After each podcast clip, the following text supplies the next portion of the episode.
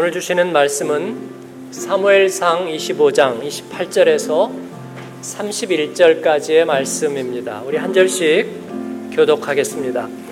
주의 여종의 허물을 용서하여 주옵소서 여호와께서 반드시 내 주를 위하여 든든한 집을 세우시리니 이는 내 주께서 여호와의 싸움을 싸우시며 내 주의 일생에 내 주에게서 악한 일을 찾을 수 없음이니이다.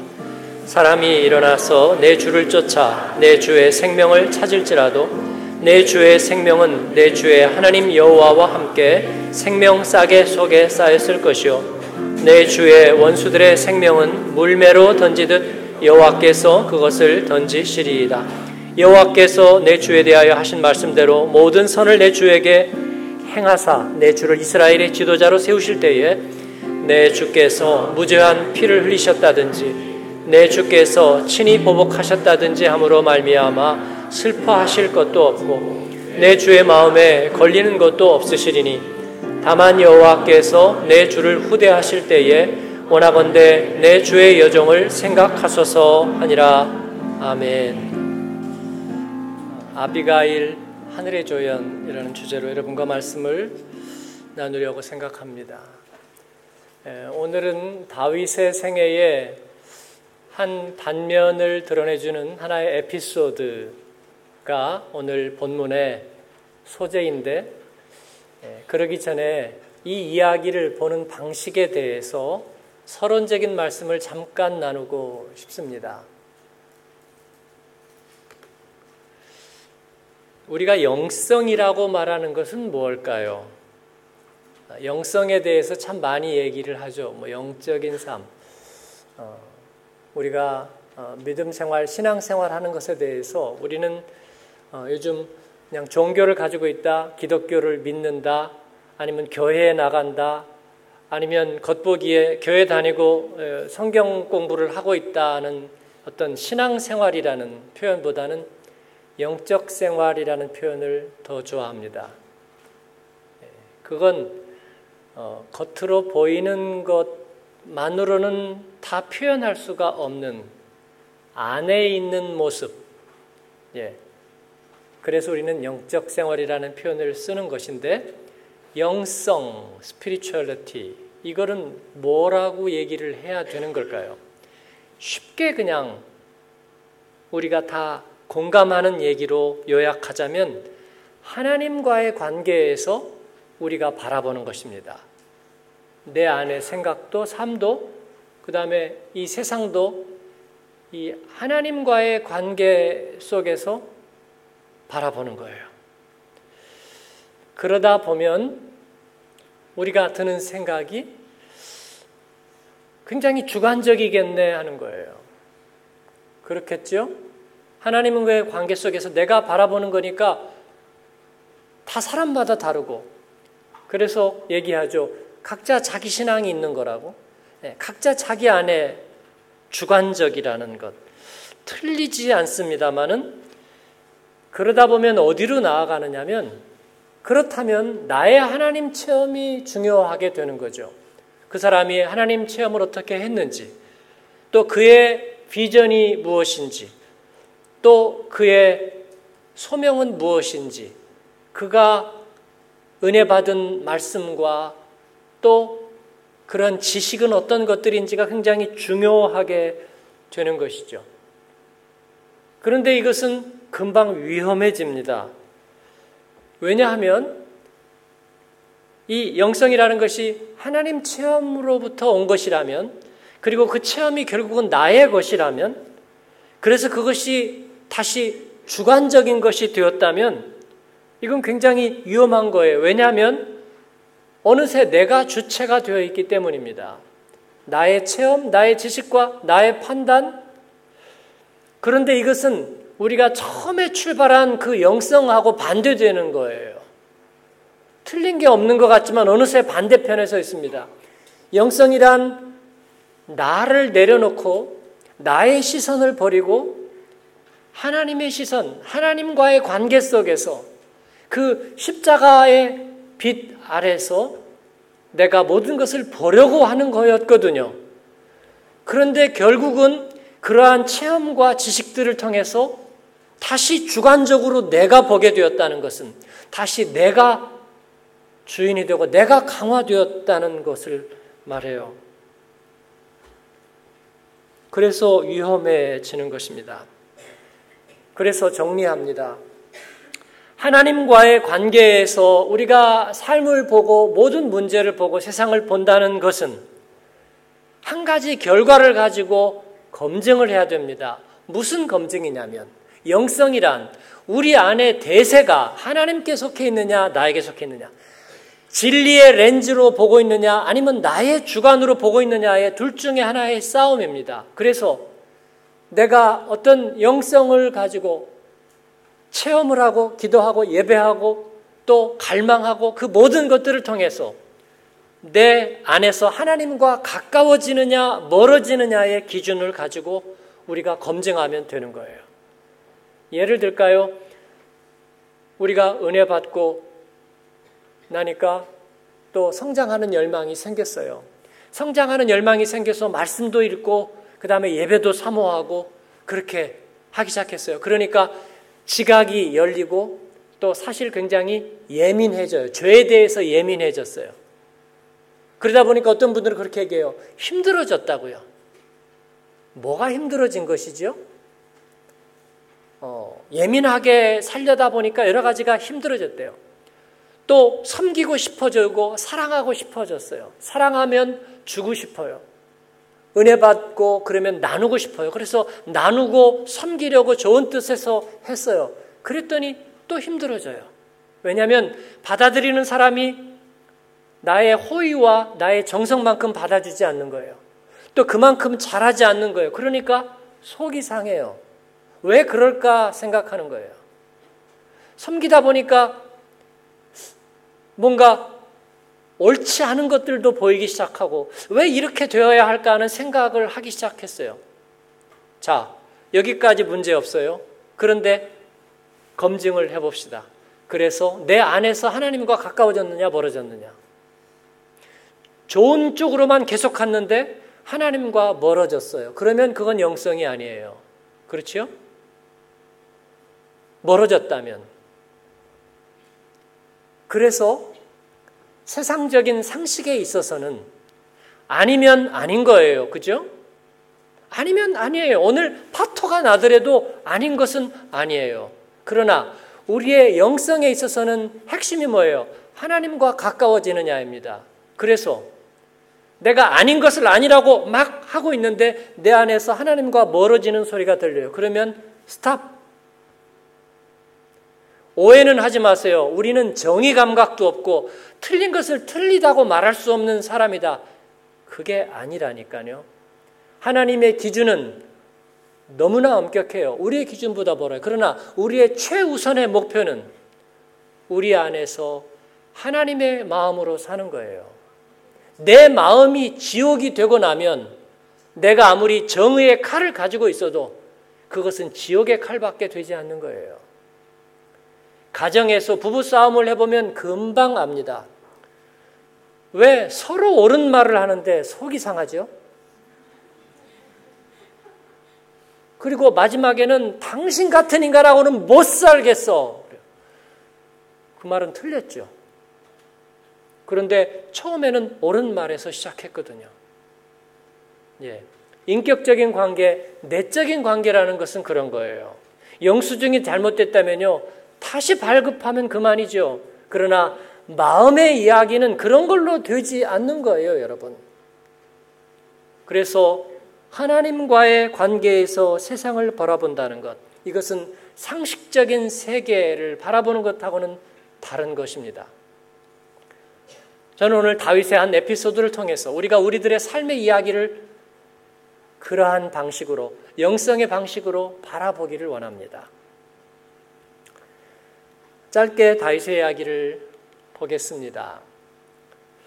오늘 이야기는 다윗이 왕이 되기 전에 사울에게 미움을 받고 쫓겨다니던 망명 시절의 이야기입니다.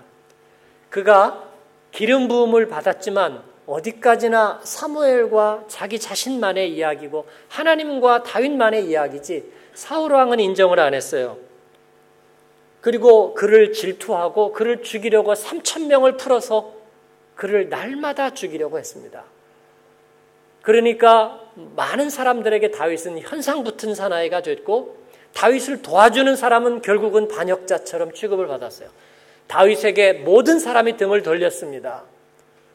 그는 정말 힘든 세월을 보냈고 그가 믿는 사람은 사무엘이었어요. 그를 기름 부었던 하나님의 선지자. 그런데 그 불세출의 선지자 사무엘이 죽었다는 소문이 들립니다.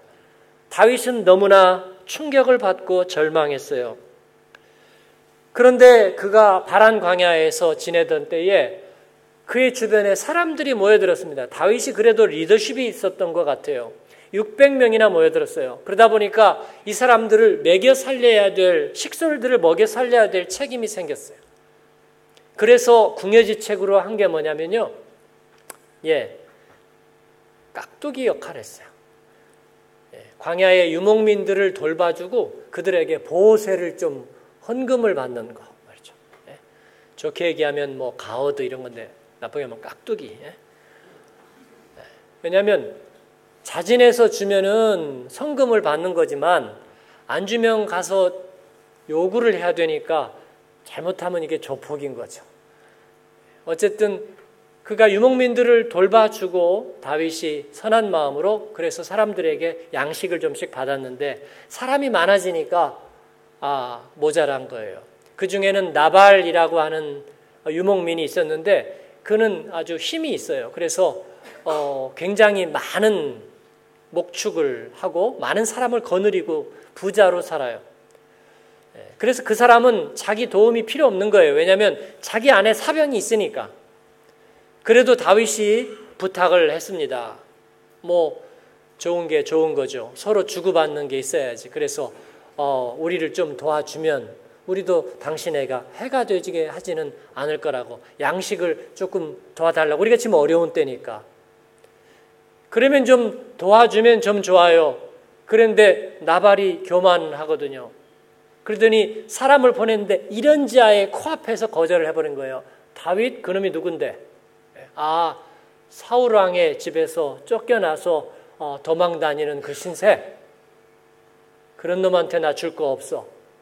예, 딱 거절을 해버린 거예요. 여러분 상식적으로 얘기합니다. 지금은요. 말을 해도 그렇게 하면 안 되는 거지. 그죠? 사람이 말이야. 네? 아니, 뭐, 총을 들이댔어요? 칼을 들이댔어요? 그 사람이 그러면 안 되는 거잖아요. 그죠? 막 화가 나려고 그러지 않으세요? 네. 다윗이 그랬습니다. 누가 봐도 이거는 경우가 없는 거예요. 네? 그럴 수가 없는 거야. 어, 내가 끈떨어진 년이라고 나를 무시하는 거야?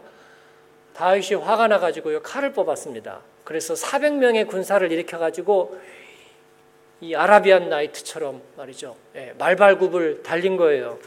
죽여버리겠다고. 재밌죠? 다윗이 사울 왕이 자기를 죽이려고 했을 때는 용서했어요. 동굴에서 우연히 만나서 사울 왕이 잠자고 있을 때 기습해서 죽일 수 있는 기회가 있었는데 왕의 옷자락만 칼로 베었습니다. 사울 왕에게 무슨 연민이 남아 있었을까요?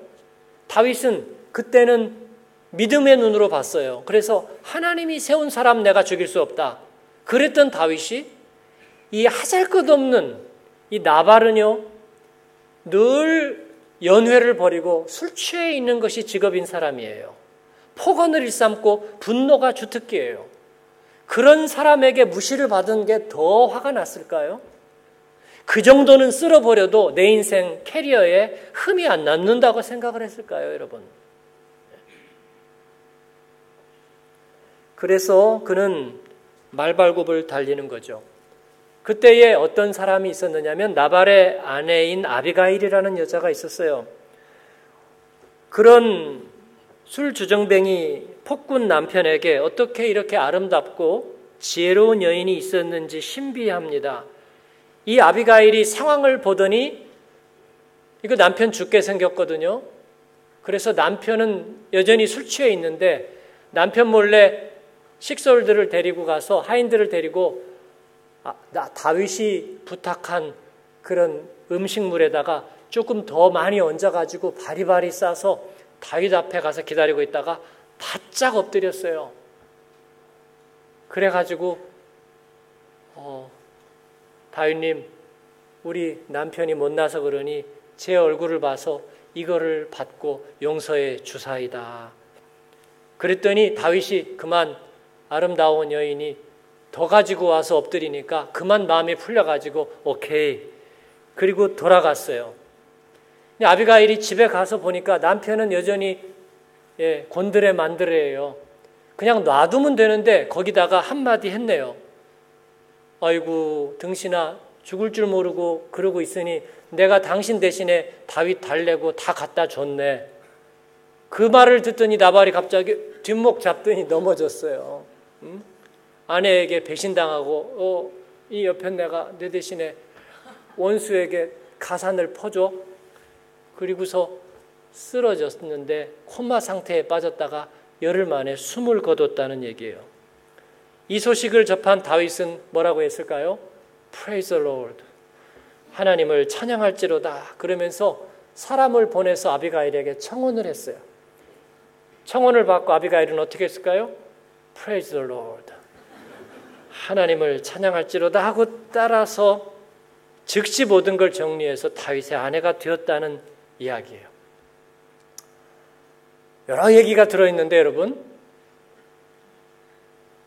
예, 흥분할 얘기도 있고 이해가 안 되는 얘기도 있어요. 모든 게 상식과 경험의 눈으로 볼 때요. 예, 먼저 이 말씀을 큐티하면서 여성들이 좀 불쾌하더라고요. 이거 아비가일이 지혜로운 거 맞아요? 어. 아니 남편이 술주정뱅이고 좀 못났어도 그렇지 어떻게 남편 몰래 남편 죽이겠다는 사람에게 모든 것 갖다 퍼주고 그리고 또 죽자마자 따라 나서요? 어, 좀 이해가 안 된다고요. 남자들은 오케이래요. 왜냐면 자기는 나발이 아니고 다윗이라는 거죠. 그러니까 아비가일 오케이. 이, 이 다 상식이지요. 어, 상식적인 눈으로 본다면 다윗의 증오 충분히 이해할 수 있어요. 근데 여러분 내면의 빛에서 본다면 하나님과의 관계에서 본다면 그건 달라요. 여러분 어떤 사람이 어, 방금 억울한 일을 당하고 와가지고 막 흥분하면서 얘기해요. 자기는 너무나 자신만만해. 이건 누가 봐서 들어도 내가 잘한 거야. 근데 듣는 사람은요, 제 3자라면 약간 이상해요. 그죠? 약간 이상해. 여러분들이 지난주에 흥분했던 거요? 그 이상한 거 약간 이상해. 편들어 두고 싶은데 이상하다고요. 여러분, 다른 방식으로 이 이야기는 읽어야 됩니다. 영성의 위기란 내 안에 있는 내 자신이 명분을 얻을 때 영성에는 위기가 옵니다. 그리스도인이나 하나님의 사람도 역시 마찬가지예요. 다윗은 명분을 얻은 거예요. 자기가 분노할 명분을 얻었어요. 그래서 결과적으로는 하나님과 지금 멀어지고 있는 것입니다. 그래서 이 이야기를 다른 방식으로 읽습니다. 다윗은 누구입니까? 보잘것없는 집안의 막내 아들이었습니다. 그러나 약속의 땅에서 하나님의 영광을 드러낼 사람으로 부르심을 받았어요. 그는 예수 그리스도의 길을 예비할 자입니다. 다윗이 잘난 사람이 아니에요. 그러나 그는 그런 길을 준비하는 사람이에요. 그래서 그는 골짜기로 내려가기도 하고 산등성이로 올라가기도 하고 길이 아스팔트 길에서 흙길로 그 다음에 자갈길로 아주 작은 벼랑길로 좁아들기도 하지만 그러나 그 길은 계속되어야 하는 것입니다. 그런데 사울은 그를 배척하고 자기가 의지하던 사무엘은 죽었고 아무 힘도 없고 그리고 많은 사람이 다 등을 돌렸습니다. 점차 낙심하던 중이었어요. 하나님께 원망하는 마음이 솟아오르던 중이었어요. 그런데 울고 싶은 데다가 나발이 뺨을 때려줬어요. 그래서 에라 모르겠다. 이 차에 망가지자 그런 마음이 드는 거예요. 그는 아마 그런 기회를 기다리고 있었던지도 몰라요. 화나는 순간을 기다리고 내가 죄 지을 순간을 기다리고 있었던지도 몰라요. 여러분 이것이 하나님의 마음에 합한 사람 다윗에게 찾아온 위기였습니다. 핵심이 뭔 줄 아십니까? 하나님의 은혜에 집중하기보다는 죄에게 집중하고 있는 거예요. 그리고 명분이 필요해요, 명분이. 내가 지금 왜 속상해 있는지, 내가 왜 말씀을 가까이 하고 싶지도 않은지, 내가 왜 하나님 앞에 서기 싫은지, 그 명분이 필요한 거예요. 여러분, 걱정하지 마세요. 죄는 언제나 명분을 제공해 줍니다. 예. 교역자들, 선교사들 사이에서도 틈이 갈라지게 해서 명분을 주는 거예요, 여러분.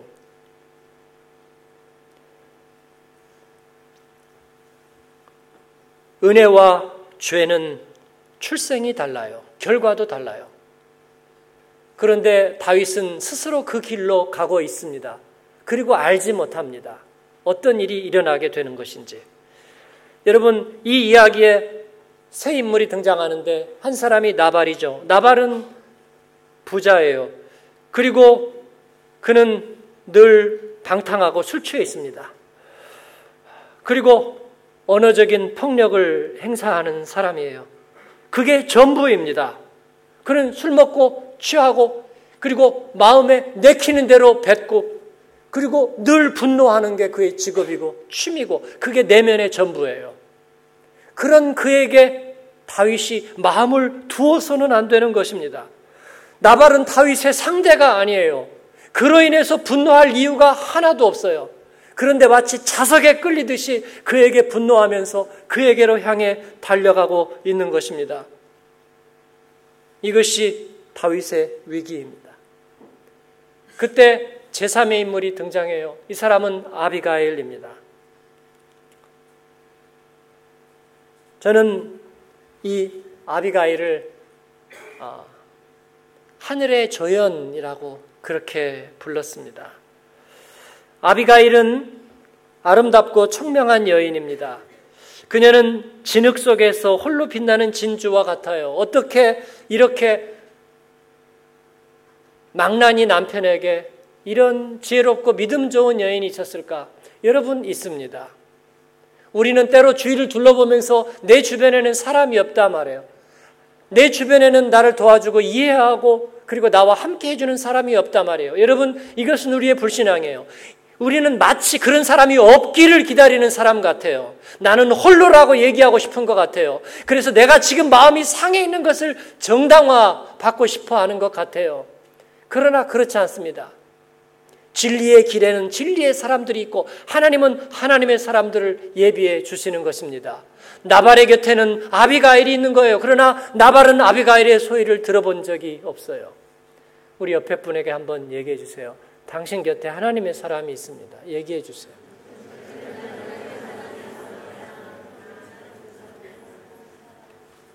그녀는 아브라함에게 나타났던 신비의 제사장 멜기세덱과 같은 존재입니다. 그는 하나님의 은혜의 상징이에요. 하나님은 그녀를 통해서 다윗의 생애에 간섭하십니다. 낙심하고 죄를 향해 달려가는 그의 명분 얻은 발걸음을 돌려 놓으십니다. 너의 분노에는 이유가 없다. 하나님께서는 말씀하시는 거예요. 너는 그래서는 안 된다고 말해요. 나발과 같이 너를 두어서는 안 된다고 말씀하시는 것입니다. 아비가일은 그렇게 얘기합니다. 다윗에게 끝까지 처음부터 my lord라고 얘기합니다. 내 주여, 우리 하나님이 사시고 우리 주님도 살아계시지만 당신의 손으로 피를 흘려 보복하는 일을 하나님께서 막으십니다. 내 남편 나발은 어리석은 자입니다. 그러나 당신을 통해서 하나님은 든든한 집, 어 슈어 하우스를 세우실 것입니다. 왜냐하면 당신은 하나님의 싸움을 싸워야 되기 때문입니다. 그리고 당신의 일생에 악한 일을 찾게 해서는 안 됩니다. 사람들이 일어나서 당신의 생명을 노릴지라도 당신의 생명은 내 주 하나님 앞에 생명 싸게 속에 쌓인 것입니다. 그러므로 원수들의 생명을 하나님께서 물맷돌로 던지듯이 던져버릴 것입니다. 은혜를 죄에게 던지지 말라. 그녀는 부탁합니다. 하나님은 당신의 약속을 신실히 지키시리라 말씀합니다. 다윗의 그 길을 통해서 지금 좁아졌지만 벼랑길 같지만 그러나 그 길이 대도에 이루고 시온의 대도를 이루어서 메시아의 길을 이루리라 그녀는 그렇게 예언하고 있는 것입니다. 두려워 말라 어린 양이여 땅과 하늘의 목자 되신 주 널 찾아내어 안보하시리니 죽음에서 생명에 이르리라. 여러분 이 말씀이 저와 여러분에게 주어진 것입니다. 이 아비가일의 이야기가 다윗을 다시 경성시켰습니다. 나는 하나님에게 잊혀진 게 아닐까? 낙심으로 죄를 향해 자신을 내던지면서 파멸의 길을 가던 다윗을 각성시켰습니다. 그러므로 다윗은 다시 깨달음을 얻고 하나님의 사람으로 돌아오는 것입니다. 아비가일을 축복합니다. 오늘 너를 보내어 나를 영접하게 하신 하나님 여호와를 찬송할지로다. 내 지혜를 칭찬할 쯤에 너에게 복이 있을지로다. 나발은 뒷목 잡고 죽었죠. 아비가일의 말 때문일까요? 아닙니다. 그의 운명입니다. 의사들에게 물어보면 분명히 그 한순간 때문은 아니라고 얘기할 거예요. 예. 그의 기질이고 그의 오랫동안 쌓여있는 그의 삶의 길일 겁니다. 그는 언제라도 열받을 이야기를 기다리고 있어요. 그리고 뒷목 잡는 거예요. 그리고 결국 그렇게 그의 인생을 마감하는 것입니다. 그러나 아비가일은 그 가운데서도 자기의 천국을 지키는 사람입니다. 그리고 진주를 돼지에게 던지지 않습니다. 은혜와 죄를 같이 섞어 놓지 않습니다. 하나님의 기뻐하시는 것들을 구별할 줄 압니다. 그리고 다윗에게 그렇게 조언하고 다윗의 길을 돕는 것입니다. 사랑하는 여러분, 언제나 여러분에게 보내시는 하늘의 사람이 있는 줄을 믿으시기 바랍니다. 성령 하나님의 음성에 귀를 여는 저와 여러분 되기를 바랍니다. 돌아보니 복음의 길에 서 있으면서 하나님은 좋은 사람들을 언제나 붙여주셨어요. 언제나 붙여주셨습니다. 한국 사람들이 옆에 하나도 없을 때 그때도 하나님은 붙여주셨습니다. 오히려 더 많이 붙여주신 것 같아요. 어떤 얘기해요. 나는 한국 사람 없는 곳에서 살았어요. 너무 외로웠고요. 정말 외톨이고 정말 어두운 세월을 살았습니다. 그렇게 얘기하는 분도 들어봤어요, 제가. 정말일까요? 아니요, 그렇지 않습니다. 물이 없어 마르고 곰핍한 땅이라고요. 땅에 머리를 대고 귀를 기울여 보세요. 조금만 파고 내려가면 거기에 물이 흐르는 소리가 들립니다. 우리의 머리를 낮추고 우리의 마음을 낮추면 그곳에 다시 꽃이 피고 생수가 오르고 하나님의 기운들이 우리의 곁에 있습니다.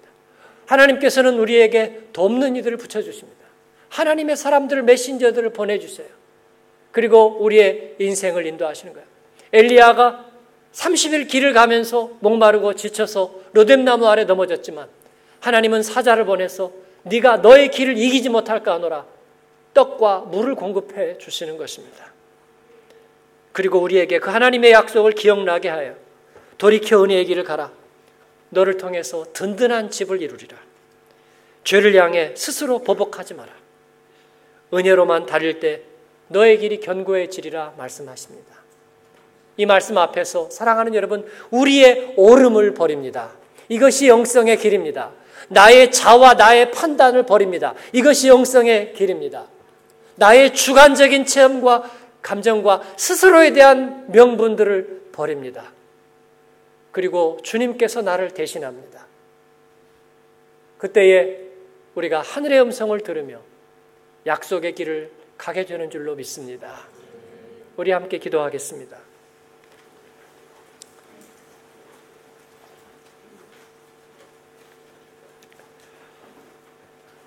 리더들은 분노를 많이 합니다. 가장들은 분노를 많이 해요. 자녀를 기르는 부모는 분노를 많이 합니다. 왜냐하면 나의 애정이, 나의 관심이, 나의 철학이, 나의 경영이 옳다고 생각하기 때문입니다. 저도 담임 목사 되니까 자꾸 그런 분이 있는 것을 발견했어요. 그러나 결과는 하나님으로부터 멀어지는 거라면 그거는 잘못된 것입니다. 거기로부터 깨어진다면 자녀 때문에 왜 분노하죠? 잘 되게 하기 위해서입니다. 그 명분 때문에 분노하는 것입니다. 그 명분을 버린다면 그냥 내가 섬기기만 하는 거라면 자녀 때문에 분노하지 않을 겁니다. 자녀가 하나님이 나에게 맡겨주신 사람이라면 나는 대접만 하는 게 전부라면 분노하지 않을 겁니다. 학습 진도 때문에 분노하지 않을 거고요. 남에게 맡고 왔다고 분노하지 않을 거고요. 선생님이 홀대했다고 분노하지 않을 거예요. 내게 준 조직과 사업과 내 생업 속에서 내가 왜 분노해야 되죠? 내가 왜 배신당했다고 생각합니까? 하나님으로부터 멀어지지 않는 것이 내 인생의 목표라면 그를 통해서 우리는 분노하지 않을 겁니다. 나발처럼 분노하지 않을 겁니다. 다윗처럼 명분을 찾지 않을 것입니다. 사랑하는 여러분, 우리 하나님 앞에 잡아가십시다. 하나님 나의 어리석음을 용서해 주옵소서. 하나님 앞에 순전한 마음으로 서게 도와주옵소서. 하나님, 우리의 가정은 그냥 섬기게만 도와주시옵소서. 기도하게 도와주시고, 나의 천국을 지킬 수 있게 하나님 도와주소서. 하나님 편에 서 있게 도와주시옵소서. 하나님, 자식은 하나님께 맡깁니다. 하나님의 것입니다. 원래 내 것이 아닙니다. 하나님 도와주세요. 섬기기만 하겠습니다. 우리 하나님 앞에 그렇게 나아가십시다. 다 같이 기도함으로 나아가겠습니다. 은혜로우신 아버지 하나님 감사합니다. 주님, 오늘 주님 앞에 아비가일의 음성을 듣게 하시고 성령의 음성을 듣게 하시니 감사합니다. 하나님, 다윗이 나발이 되려고 합니다. 그럴 수가 없습니다. 그래서는 안 됩니다. 하나님, 우리가 옳다고 생각하는 마음을 주님 깨뜨려 주옵소서. 아버지, 나의 분노가 옳다고 생각하는 마음을 하나님이 용서하여 주시고 깨뜨려 주옵소서. 성령 하나님, 우리 주님 우리를 위해서 모든 멸시와 모든 분노를 다 받으셨습니다. 그리고 그 죄에 대하여 죽으셨습니다. 하나님 두려워하지 말아라. 나는 너의 하나님이 됨이니라. 주님 벼랑길이지만 시온의 대로가 될 것입니다. 하나님 편에 서 있다면 진리의 이정표를 따라 하나님 우리가 반드시 반드시 그 길 위에 서게 될 것입니다. 하나님 감사합니다. 성령의 음성을 듣게 하시니 감사합니다. 그 길 위에 서게 하여 주옵소서. 예수님 이름으로 기도했습니다.